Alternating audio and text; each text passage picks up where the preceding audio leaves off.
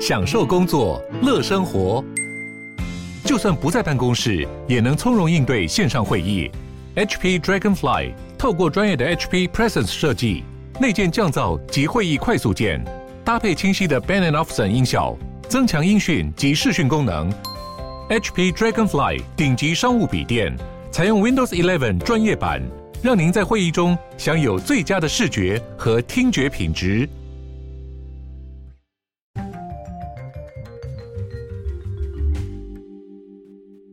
Hello，大家好，欢迎回到《世界忙什么的 World in Five Minutes》，我是今天的这个节目主持人 Morris。那很抱歉呢，最近的这个集数有一点点的那个落后，那我们会尽量的把就是这个重要跟值得分享的这些国际新闻，就是准时跟各位去做分享。那今天呢，我们要来看到的是一个我们很久没有讨论到的话题，就是这个日本。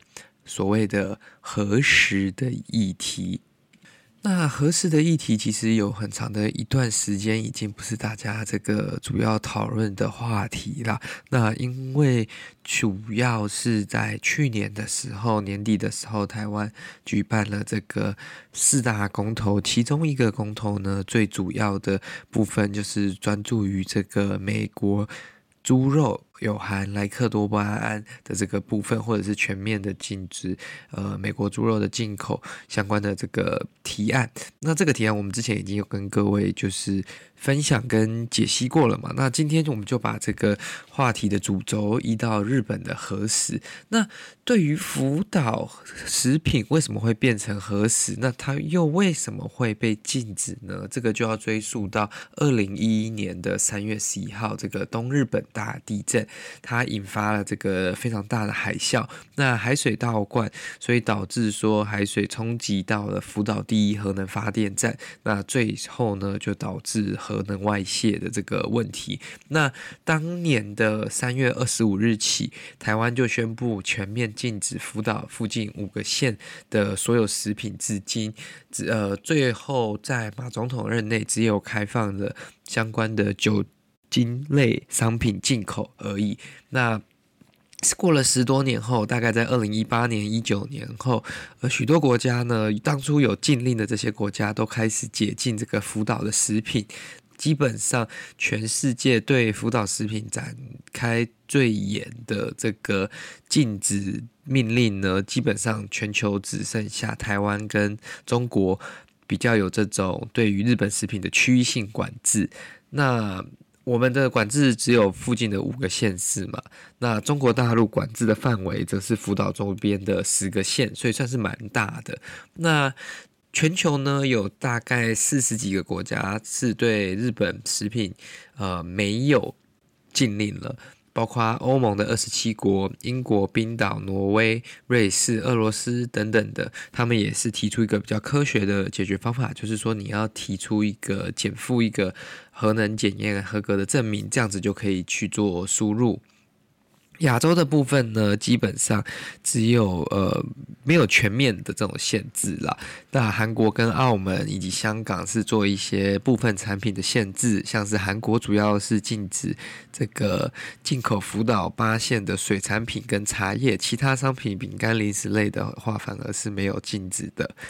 那为什么这个议题又突然间浮上台面了呢？就跟我们之前跟各位一直聊到的这个 CPTPP、CPTPP 跨太平洋伙伴全面伙伴协议有关了。那要加入一个这个贸易协议或者是贸易组织，你必须要是崇尚自由贸易的嘛，你不能就是说哦，我想要享受福利，但我又不愿意付出自由贸易的代价。那自由贸易基本上就是说，在呃大多数的情况。像你不能有太多的 limitations 跟一些限制，你不能去限制别人进口，你也不能用一些不合理的关税或者是说不合理的 quota 限制去做这个总量限制，这都是在这个自由贸易里面是不允许的吧？那台湾在过去几年当中，我们都一直很想要加入这个 CPTPP，也在去年呢正式。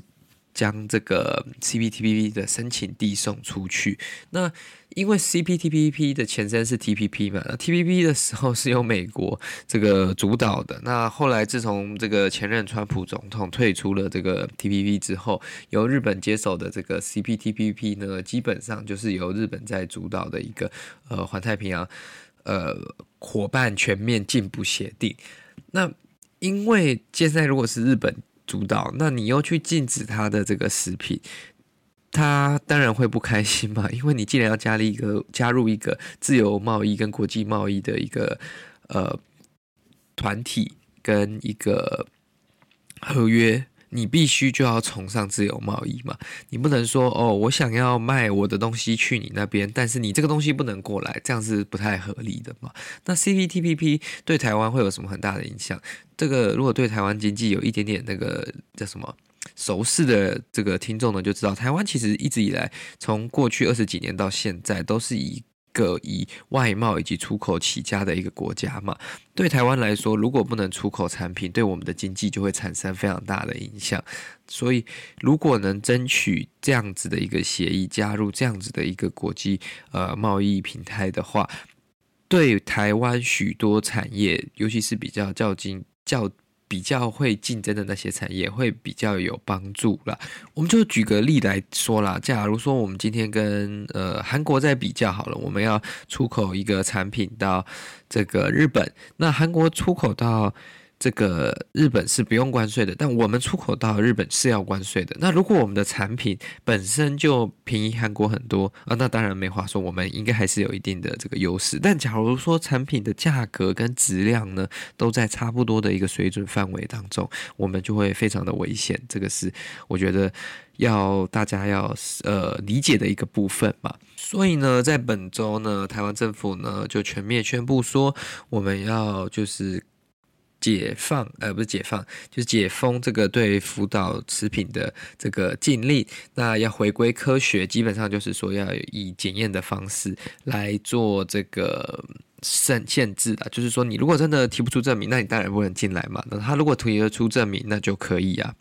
但也有很多人认为说，就是说加入 CPTPP 跟有没有开放福岛食品，这是两件事情嘛。那这个就是各说各话，因为。毕竟，这种很多东西是一种 kimoji，或者是说国际间各国的默契问题，不是说哦，呃，日本也不会出来讲的太明显。虽然他们的外务大臣是在过去呢有讲过一些关于台湾限制这个核实，或者是说福岛附近相关产品的输入，就是进口进台湾有一定的意见。但他们的意见也不是完全都是一致的啦。例如说呢，基本上在二零一八年十一月的时候，国民党那时候提出一个反核食公投嘛，那后来也通过了。那就是主要就是诉说在两年内维持禁止日本核灾地区食品的进口。那同年十二月就是。过公投过了一个月之后，时任日本外务大臣河野太郎就公开回应说：“因为台湾你限制了我们日本福岛的商品，你就不能参加 CPTPP。那日本也不排除在这个 WTO，就是世界贸易组织当中提出一个 dispute，呃，那个叫做争议解决、争端解决的这个问题嘛。那他就是很明显的跟你说，哎，你这样子做引起我的不满了，这样子的做法。”不是一个合理，或者是说不是一个争取国际贸易该做的一个行为。那二零二一年底呢，日本在台的这个代表呢，全裕泰他就说，福岛食品和 CTPP 没有连结，两者则应该分开讨论。台湾人民的食品安全应该由台湾政府负责。日本的立场是食品安全依照国际标准来判断，就是等着台湾自己的决心。虽然他是说这两者是分开的，但是其实你这句。话看完之后，就是说，哎，我们应该还是要回归科学。那国际的标准，台湾还是应该要遵守，而不能说台湾自己只站在这个标准之外。那在今年一月中的时候，有这个台日经济贸易会议嘛。那台湾呢，基本上当然就是再次展现说，哦，我们想要申请 CPTPP 的会员，那也希望就是日本继续协助呃我国加入。那日本代表的大桥光夫也是非常的正面的回应啦。那他是说，也期盼台湾能依照国际标准及科学处理这个福岛五县的食品。但是呢，昨日在台湾正式宣布要解禁福岛食品的消息宣布之后，这个我刚刚所说的就是二零一八年那时候时任的这个外务大臣河野太郎呢，则在推特上面以英文发文说，如果台湾不对日本这个五县或者说福岛食品的这个不科学禁令不提，就是拿移除的话或解禁的话呢，才不可能会让这个台湾加入 CPTPP。那我就。自己比较困惑，这是这点，就是说，哎，既然已经宣布了，那为什么他要这样子出来讲？一个可能是说，怕台湾在野党又提出更多的反对，那导致这个这个。这个叫什么？这个 announcement 又再一次被收回，这也是很有可能的嘛。因为台湾在开放这个美国猪肉进口也是一直反反复复的，也不是一直就是第一次做决定就允许它进口。所以我觉得日本方面那边可能担心的也是这样的状况，所以再出来下个加码的，就是加码剂这样子。那我是认为啦，食品安全对我们来说是非常重要的议题，也不是一个说开放就能开放的，是真的应该要回归科学跟理性的讨论。那如果政府，呃，跟这个食品安全的单位可以在前线，就是做好一个标准，让人民就是真的可以信赖、可以放心的话，